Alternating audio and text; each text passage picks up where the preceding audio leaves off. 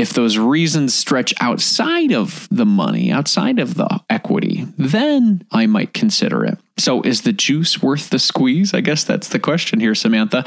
There's going to be a lot of squeezing to get that juice. And once you have that juice, are you happier because of it?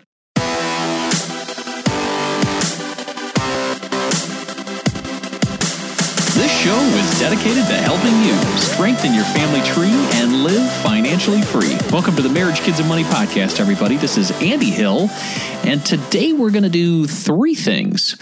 First, we'll be answering a question from the Marriage, Kids, and Money community about if selling your house right now to take advantage of this seller's market is a good idea. Second, we are back with our debt free segment. This quarter will be featuring Kristin from Pennsylvania. She and her husband Brian recently became debt free and found that debt freedom may have just saved their marriage. She's going to share with us why. And last but not least, my son Calvin will be joining me for another good word. With all the rough news out there lately, Calvin and I are going to share some good news for all of you to enjoy. All right, let's jump into today's show. I received a question from Samantha via voicemail, and here it is. Hey, Andy. First of all, my husband and I love your podcast as your content really speaks to us as we align with your financial goals and strategies. I wanted to ask your opinion on what you would do in this situation. Our family, which includes my husband, myself, and our three year old son, live in Charlotte, North Carolina, in a very desired area. We purchased our house three years ago for $415,000 and can list it today for $700,000. We still owe $300,000 on our home, but are considering selling our home due to the amount of equity we would have. This would allow us to downsize from our over 3,000 square foot home and invest some of the money as well. If we stay in our home, there are a lot of major repairs that would need to be done, which would total close to $100,000. Those repairs eat into our monthly savings. My husband works from home now and will continue to, and I am a stay at home mom to our three year old. We could move anywhere, really. Thanks again for your help and all of your great, inspiring content. Samantha. Samantha, thank you so much for connecting with me on voicemail. Hey, if you have a question like Samantha, you can do that on voicemail at marriagekidsandmoney.com slash voicemail. That's as simple as that. Now, Samantha, this is an interesting question for sure. And it's definitely one that I think is on a lot of people's minds right now.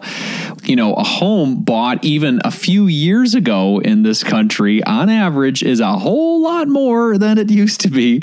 We bought our place in 2013 for $350,000. And now the all knowing, all powerful, and great Zillow says that we might be able to sell it for around $550,000. So that's a $200,000 jump in what is that, nine years. Your example is even more impressive from 400,000 to 700,000 in just three years. Man, you got to love that uh, North Carolina market for sure. Now, I can agree that it's definitely an intriguing idea to tap into that equity to accomplish other family financial goals. But since you asked what I would do, I always like to run the pros and cons of a decision like this before jumping into it. So that's what I'm going to do today for you, Samantha. I'm going to go through some pros and cons of downsizing. You know, it sounds like that's what you were interested in doing downsizing and maybe selling this house and taking advantage of that equity. So I hope this helps. Pro number one less housework. As a homeowner, housework fills many, many hours of my day and my week cleaning, vacuuming, yard work, raking, weeding, shoveling snow, bagging lawn stuff, you know, all that stuff. Now, there's no dodging housework when you're a homeowner, but when you downsize, there may be a lot less of it for you to do. My parents gave me a good example of this recently in the last, I think they moved five years ago. They downsized from a 3,200 square foot house to a 1,300 square foot house. The yard work and the housework has gone down significantly for them. They spend less time keeping the house up and landscaping it, and more time relaxing, exercising, volunteering, and spending time with their family. Con number one less space. Now, this really could be a pro or a con, depending on what your goals are, really, Samantha. But one thing my parents mention is that they would prefer a little more space for hosting at the house. So I guess that begs the question how much square footage is the right amount for a family of three? After reading through a few different blogs and articles, the range that I've found is anywhere between 500 and 700 square feet per person. So, depending on your lifestyle and your needs, and the fact that your husband works from home, you said, you may want to find a house in the 1500 to 2100 square foot range. Now, if another child is in your future, consider something in the 2,000 to 2,800 square foot range. That way, you guys can live there throughout their entire childhoods and just make it your home. Knowing that top range of 2,800 is not too far away from your current square footage, perhaps the lower side makes even more sense for you. We have a family of four, and our house is around 2,700 square feet, and it feels like the right size for us right now. But for fun, let's recap just so everybody has this information out there. Again, it's all personal and it might not fit for you, but I thought these ranges were kind of interesting. So a family of two, maybe a thousand to 1400 square feet. A family of three, 1500 to 2100 square feet. A family of four, 2000 to 2800 square feet a family of five, 2,500 to 3,500 square feet, and then a family of six, 3,000 to 4,200 square feet. And I think that's an interesting thing. Just like home ownership and, and, like personal finance, it's all personal. So these square feet ranges are all well and good, but if it doesn't fit your situation, then forget these numbers altogether. Anyway, I thought it was interesting. All right, pro number two access to equity. I think this is the crux of what you are getting at here, Samantha. Getting access to hundreds of thousands of dollars is a huge upside to downsizing your home. You could use this extra money for so many things. Like you said, investing for the future, paying off debt, giving back, going on family vacations, or even making your new house better, making it more comfortable. These options can be so plentiful that I would recommend taking the time to sit down and specifically write down what you'd want to do with that money. And then ask your partner to do the same thing. While this potential windfall might seem like a blessing, if you two aren't on the same page, then it could cause some unintentional marital fights it's funny, the lack of money cause fights, and also the surplus of money can cause marital fights. I've been there. Con number two selling a house is expensive. While on the surface, the quick math problem looks like the sale price will be $700,000 minus the current home mortgage principal of $300,000, and that would net you $400,000. Unfortunately, that won't be the final amount you'll walk away with, in my opinion. You'll want to crunch some numbers on the important costs that go along with selling your house. And thanks to bankrate.com, which I'll put a link in the show notes, everybody, they provided these great, helpful numbers or just categories in general of what you might expect when you sell a house. One of the top ones is real estate commissions, which can be up to about 6% of the sale price of your home. So if we're talking a $700,000 home, that's $42,000 if my math is correct there. So that's a lot of money. Title insurance, they say that typically a percentage of the purchase price, which is around 1%, they say. So that could be $7,000. And then repairs to your house. You mentioned that this could be upwards of $100,000. Maybe you wouldn't want to spend all of that to get the house ready for sale, but man, I don't know. What is that? Half of that? A quarter of that?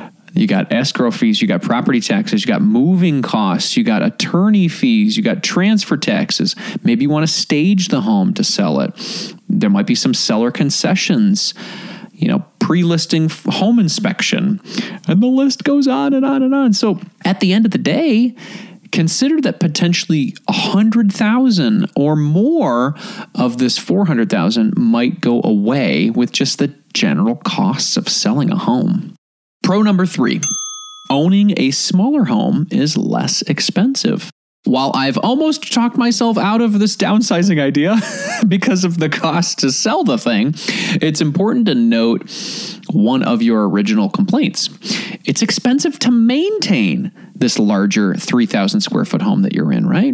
When you own a smaller home, you'll potentially have fewer things to fix, fewer upgrades to make, and fewer costs to incur.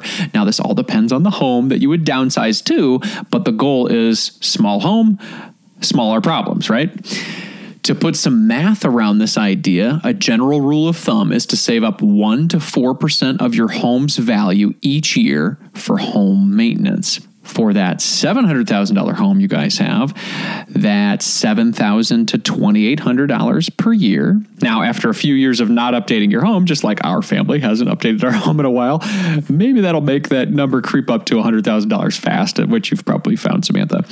Now, let's say you found a $300,000 to $400,000 home that you were able to buy outright with no mortgage, mortgage free guy talking here. then you'd be looking at 3,000 to $16,000 per year instead. So that's a lot less per year to have. And it actually just sounds a little bit more comfortable to me. Con number three you have to buy another home. Okay, let's say you decide to sell your house and you get a few hundred thousand dollars back. That's pretty impressive. That's pretty sweet, right?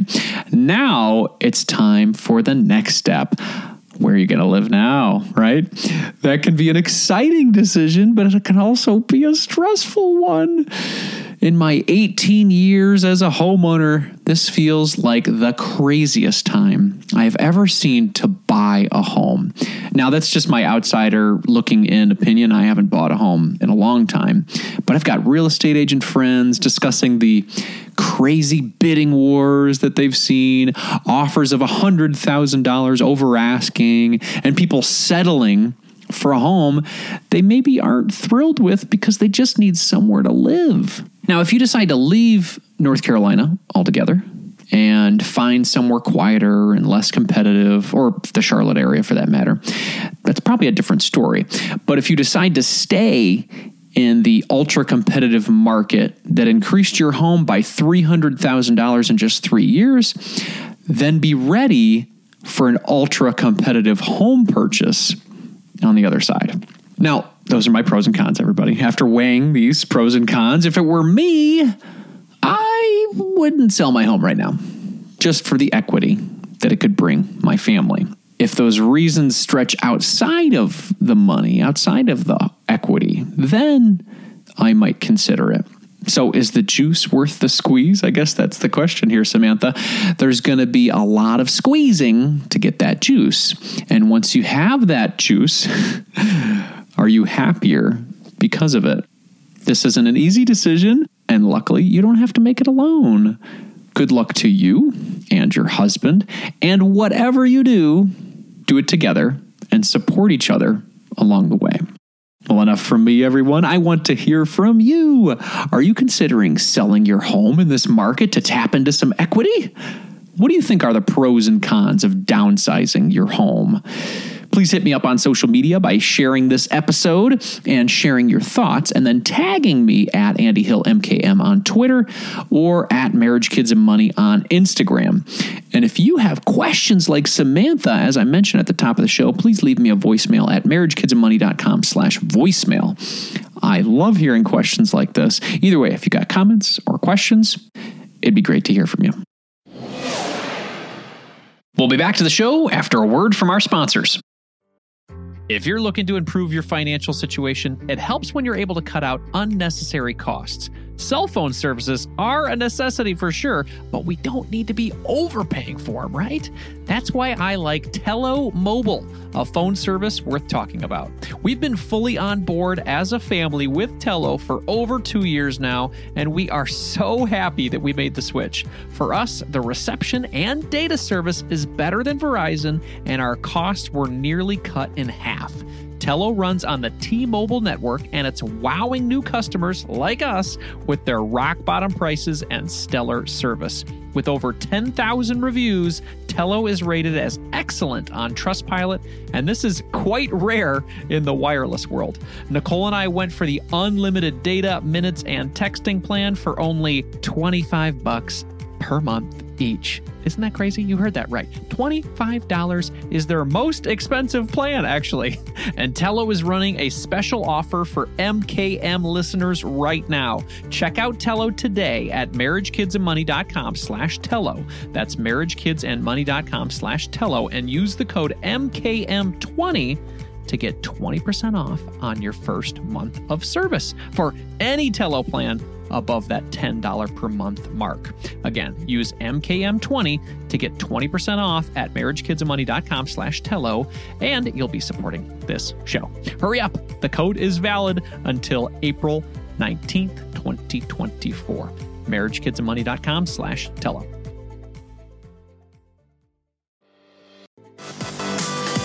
Thanks for taking the time to consider our sponsors, everybody. Let's jump back into the show. For some people like me, debt can feel like an incredible weight on your shoulders. After carrying that weight for a while, there comes a time when you say, I'm done with this. On our debt free segment today, we're going to interview Kristin Stones from Pennsylvania. Kristin and her husband Brian became debt free after paying off over $50,000 of debt in less than two years. Today, we're going to learn how they accomplished this family financial goal and what they're doing with their money now. Welcome to the show, Kristin. Hi, Andy. Thanks so much for having me. I'm so happy to be here. Absolutely. It's great to see you. We met each other at a conference a few years ago, so I'm glad we could uh, bring this friendship together on the podcast today. So, talk to us about why you wanted to become debt free in the first place, Kristin. I will try to keep this brief. I always tend to just go off a tangent on this topic because I love talking about this. So I'm excited to share with you and your audience. Obviously, all of the typical reasons, right? We were short on funds. We were sick of having to give pretty much all of our income away. I was sick of not just being able to live the way we wanted to live and be able to do things with our family, our friends, our children. But if I'm being really honest, the number one reason was that our debt and the state of our finances as a whole was completely ruining our marriage. That was pretty much the main catalyst of why we finally really took action at the time that we did. So it was causing a lot of arguments on debt and things like that? It was just a constant state of stress, money stress. And as you know, that has a way of permeating into every single part of your life. And I think both my husband and I felt like we were kind of in this constant fight or flight mode. Again, of course, no marriage is perfect, but it was very clear that the, the main cause of all of the issues were our finances. Well, what type of debt did you guys have together at that point? At that point, we had two car loans. I had already paid off my student loans uh, a couple years prior to that. We had some credit card debt, maybe maybe about 5,000 ish. And then we also had a small business on the side that was also accumulating credit card debt faster than it could it could pay it off. And at the time, we weren't necessarily counting that as part of our debt because the revenue was making the credit card payments. There wasn't anything left over for, for profit, but we didn't have to make those payments from our personal money. So at the time, we weren't counting that. But after we paid off our debt the first time, we then came back and, and paid that off. And that was about an additional almost $20,000. So that that's what brought us up to just over 50. Yeah, that's a lot. And especially with the business, now that I've been doing this full time business thing for a few years now, I get carried away with, uh, well, that's a deductible expense. I'll just I'll put that on the business. And then it's like, well, I still need to make enough money to take care of those expenses. Right. So I've definitely gotten myself caught in that trap for sure. So, what steps did you guys take to become debt free from there once you decided, hey, this is something that's affecting our marriage and here's how much we've got? What did you guys do after that to become debt free? The main thing was really learning how to finally live on a budget. And I know I know that sounds cliche because I feel like everybody starts there, but that's a pretty good clue that it really is the best starting place. And I was familiar, I'm the one that manages our finances. My husband, he's I always say I'm a super nerd. I love the spreadsheets. I love the organization, and he couldn't really care less. So I was aware of what was coming, what was going ish, right? I knew what we owed ish but i never had really laid it all out there and and had a good clear picture of where we were starting and i think it's really difficult to formulate a plan and know know where you want to go until you're very clear on on where you're at. So that was really the first thing. And and with that that allowed us to finally set up a realistic budget instead of an idealistic budget. Then we were really able to get a better understanding of where our money was going. And once you know where it's going, then you're much more able to rearrange things and move some things around and and make some changes and then we were finally able to come up with a little bit of extra money each month to start putting on our debt and it was really just chipping away at it little by little by little I love that. And so you said the realistic budget. I think that's a really good point to kind of dive into a little bit. Were there times where you guys made the budget and you're like, well, this will do it. We'll pay this thing off right away. And then more fights happened?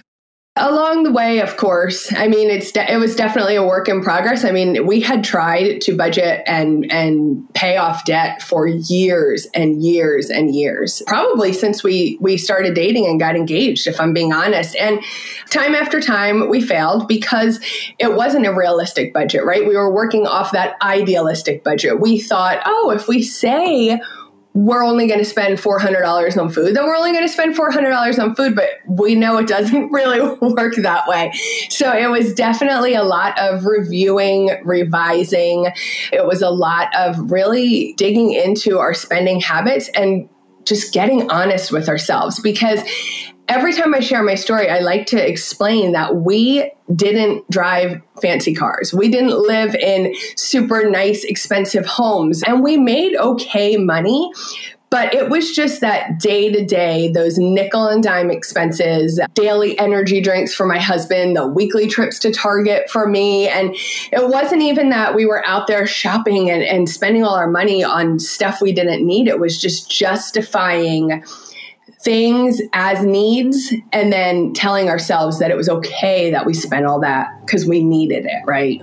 And it sounds like it was for a season too. It's like, hey, we're not going to get rid of Target shopping forever or the energy drink thing every day, but for a season, let's try to do this together. So, talk to us about what are those things that you did then within that budget did you guys increase your income? Did you decrease your expenses? It sounds like you were looking at the budget pretty well and trying to make it realistic. But what did you do to make that progress over two years? It sounds like you guys paid us all off. So talk to us about that. Right before we started this, right before we had what I always say is our come to Jesus moment, and it was kind of this talk very tense talk sitting across from each other at the dining room table. And for the first time in our marriage, I think we were probably married 15 years at this time. We're going back maybe around four or five years now.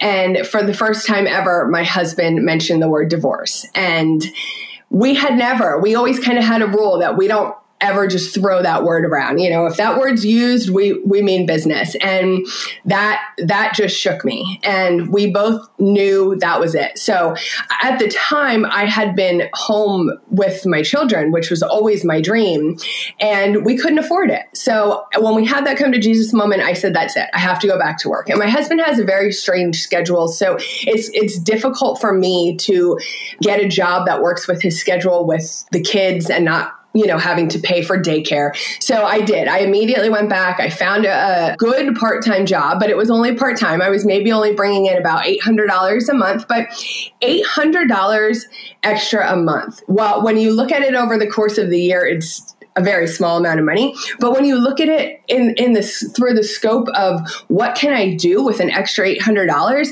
you can make a big impact. So that really, really helped us. That that is what allowed us to start finally having some extra to put towards our debt because before I got that job, we had to put our last weeks of expenses on a credit card every single month because we were constantly trying to bridge that gap between our income and our expenses. So with budgeting and really paying attention to our spending and cutting back, we were able to lessen that gap. And then with my extra part time hours, we were also able to close in a little bit more.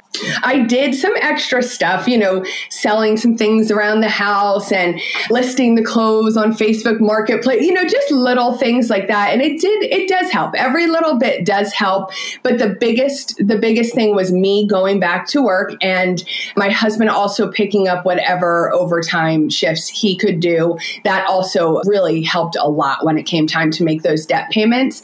And the last thing I want to say about that is along the way, we had quite a few blessings. We had a couple of of windfalls, if you will, that that kind of came through along this process. And things like my husband's veterans disability that we had been waiting on for, I think, like four years, randomly without warning came through, and we uh, a check for five grand showed up in our mailbox.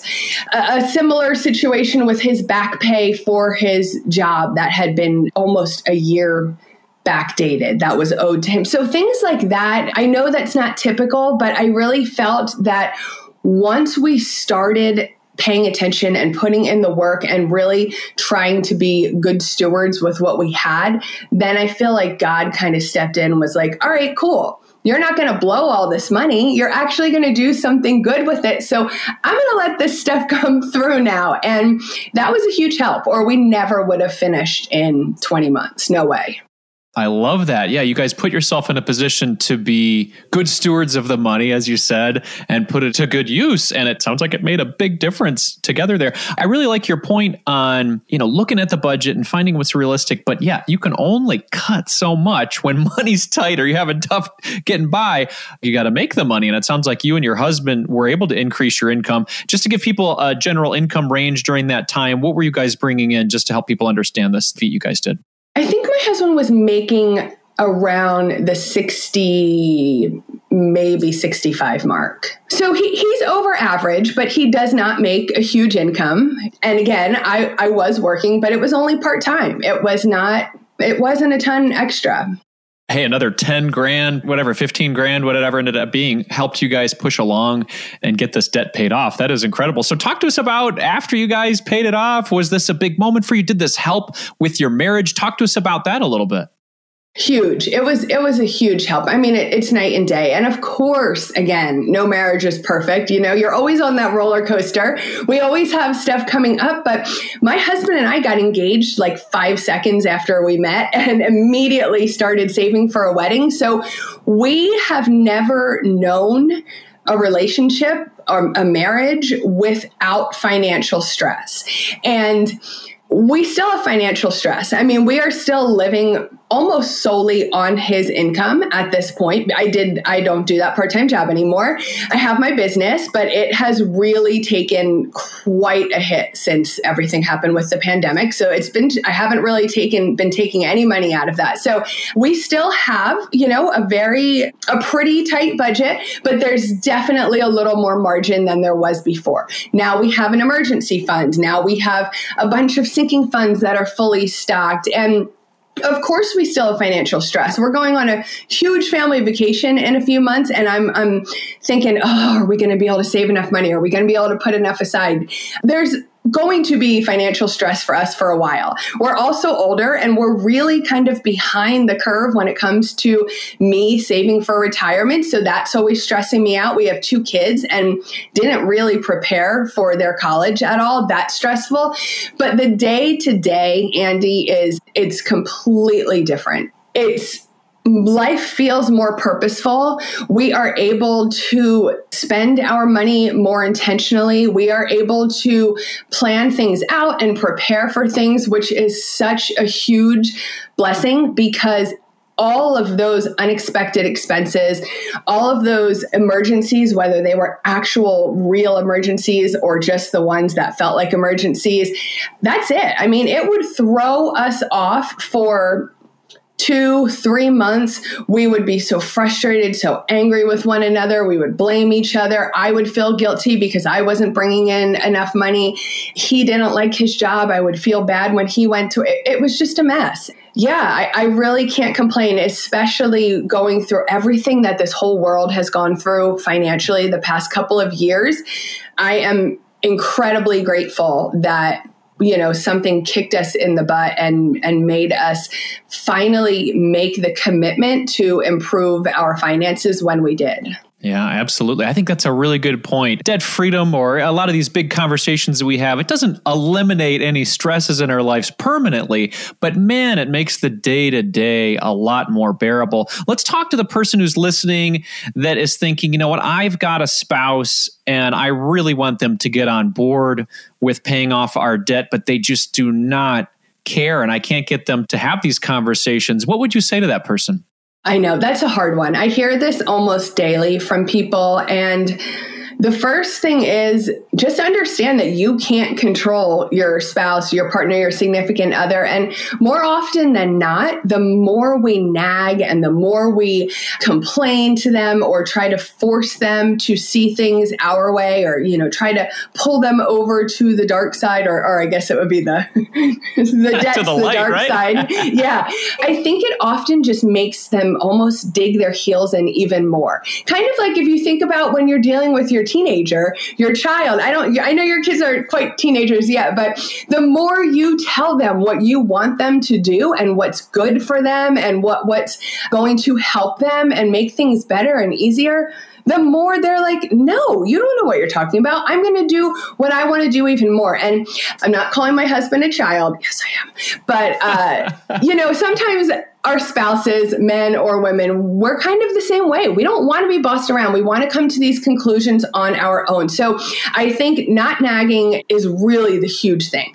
I really like to tell people to take some time and dream together as a couple, as a family, and make sure that you're trying to really hear them, really understand what it is that they want. And then you can kind of nicely manipulate them by showing them, hey, if we can do this, not only can we reach this goal, this goal, this goal, but then we can also make your dreams come true, like their personal dreams, right? Maybe they want to be able to go golfing every single weekend. Maybe they need new golf clubs, right? And when you're sound financially, they can maybe start thinking about it differently when when they can see how it could also benefit them selfishly right? I mean we're all self we all want to do what we want to do. And i think just just calmly and consistently explaining to them how it can improve your day to day life and how it can make things better and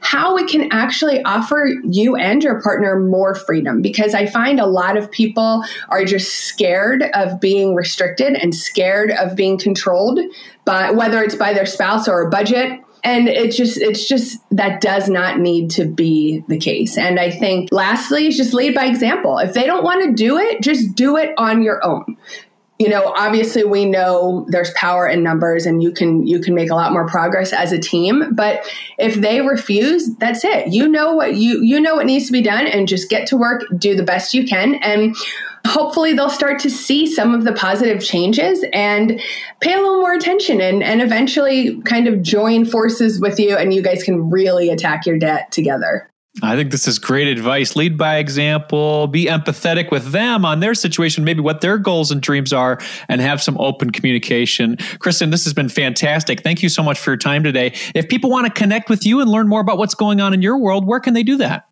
Andy, thank you so much for having me. It was really a pleasure. You can find me all over the interwebs pretty much at centsandpurpose.com, and that's cents with a C. That's my website. Sorry, my website is centsandpurpose.com, and then my handle all over the social medias is cents and purpose. Excellent. Yeah, Kristin and I have been connected for I'd say a couple of years now since we met a few years ago, and I love following her on Instagram and seeing what's going on in her world. So I would suggest doing the same, everybody. Kristin, thank you so much for your time today. I appreciate it. Thanks, Andy. Appreciate it. Take care.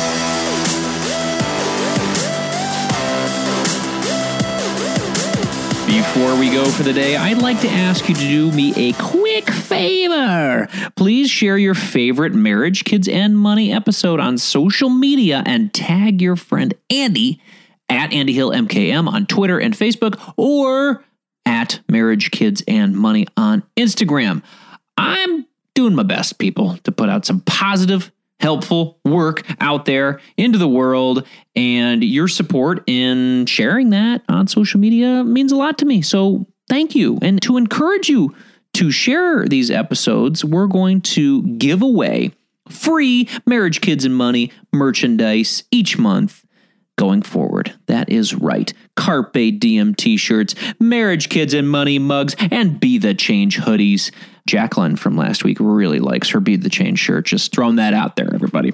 Speaking of promoting positive work and sharing good news, recently I found this news story and it's entitled Guy Returns Lost Ring to Honeymoon Couple with Lego metal detector toy. Hmm. And to help me read the article and share the good word once again, I'm happy to be joined by my son, Calvin Hill. What's going on, buddy? I don't know what to say when people say that. Like, what's going on? Like, yeah. yeah, it's kind of a weird question. What's going on? I mean, I don't know. What is going on, right? I'm sitting. You're sitting. That is what's going on, right? How about this? How are you feeling today, Calvin? Good. That's good. That's probably a better question. Hey, you only got like a week and a half of school left. What do you think about that? Cool. You think that's cool? Awesome, man. Well, I'm excited for you to enjoy some summer. You only have six more days. He's kind of smiling like crazy right now. You guys can't see it. Anyway, let's jump into this story. Sound good? Yeah. Awesome. All right, here we go. 44 year old groom Richard Wetter and his bride Anne arrived on the island of Jersey for their honeymoon last month. But Richard lost his wedding ring during a romantic stroll in Portelet Bay two days later. He says he took off his ring to go swimming and put it by his shoe. Unfortunately, as a newlywed, he wasn't used to owning such an item and forgot to put it back on. It was only when he got back to the car that he realized it was missing. The couple traveled back to their hotel and told a porter who immediately contacted local metal detectorist Steve Andrews. Still, they thought the ring had been lost forever. For Steve, it took only 10 minutes to find the lost item. Steve marks his finds with a special picture of a Lego man. In fact, it's a mini replica of himself, complete with matching clothes and a little metal detector. Yeah, there's a little cool picture I'm showing Calvin right now. That's so that's Steve right there. anyway, here we go. He never charges for his work. The thing I enjoy most about detecting is reuniting people with their items, he says. I was delighted to find the ring. It was one of the quickest I've ever completed. The Lego man is just a nice thing to send to people. I find their item and take a photo of a sort. I got it as a jokey present for my sister, and it just stuck. Richard, who lives in Bristol, said, I'm really grateful for Steve.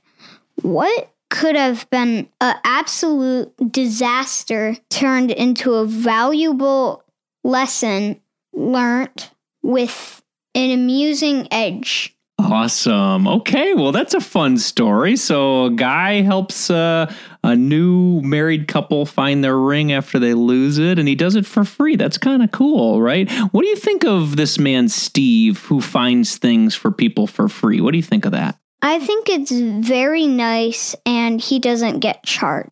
Yeah, so he just does it out of the goodness of his heart. It's kind of like, you know, when you and I were reading that book in bed the other day, Do Something for Nothing from Joshua Coombs, how he gives haircuts for free, right? And he doesn't ask for any money. Do you think that's something that you and I should do sometimes? Maybe just do something nice for people for free? Yeah. Yeah. If you had to think of all your special talents and things that you have in your life, what do you think that you could do for people for free, buddy? I think I would be a scientist Mm-hmm. and I would make a machine that could make $100 bills whenever you press a button. And then it just comes out. And then I could, whenever I see a poor person, Uh-huh. I could like give it to them. Oh, that's so nice. I love that. I feel like that's your combination of your engineering ideas and like Mr. Beast. Like it's kind of like a combination, don't you think? yeah, because Mr. Beast likes to give away money too. I love that, buddy. Well, thank you for reading the story with me. It means a lot to me, and I love sharing the good word with you and other people. I'm going to give you $3 for participating in the good word. I'm going to throw it in your bank account. Does that sound good? Mm-hmm. Awesome. Okay, well, why don't we read this social shout out for the month? We're going to give away some merch and some swag to somebody who supported our family show. Does that sound good?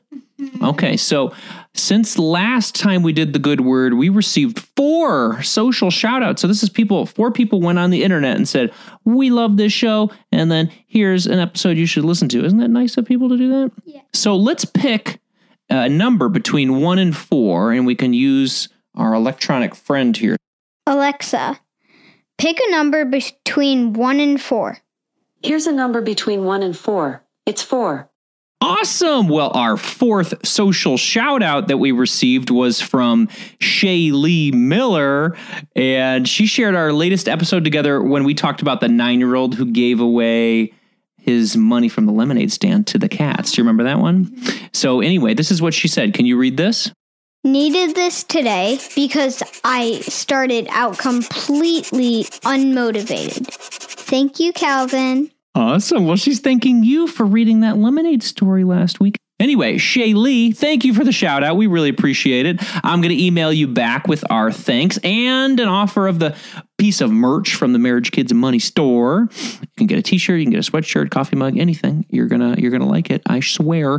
I will send you a link after this show goes live and you you can wear it and support the show and also it's just really comfortable.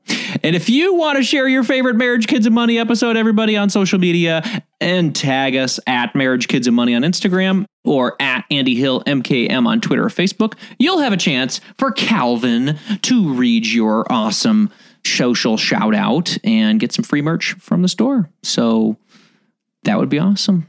Thanks for Yeah, considering Buy everybody. it now. yeah, yeah. Calvin and I are going to be here next month doing the same thing, sharing the good word. Calvin, thank you so much for being here, buddy. And thank you. In the spirit of growth and inspiration, my son Calvin is going to end the show with a quote today from Unknown. Home is where love resides. Memories are created. Friends and family belong, and laughter never ends. Unknown. Awesome, Calvin. Nice reading, buddy. All right, everybody. Best wishes finding your own version of home. And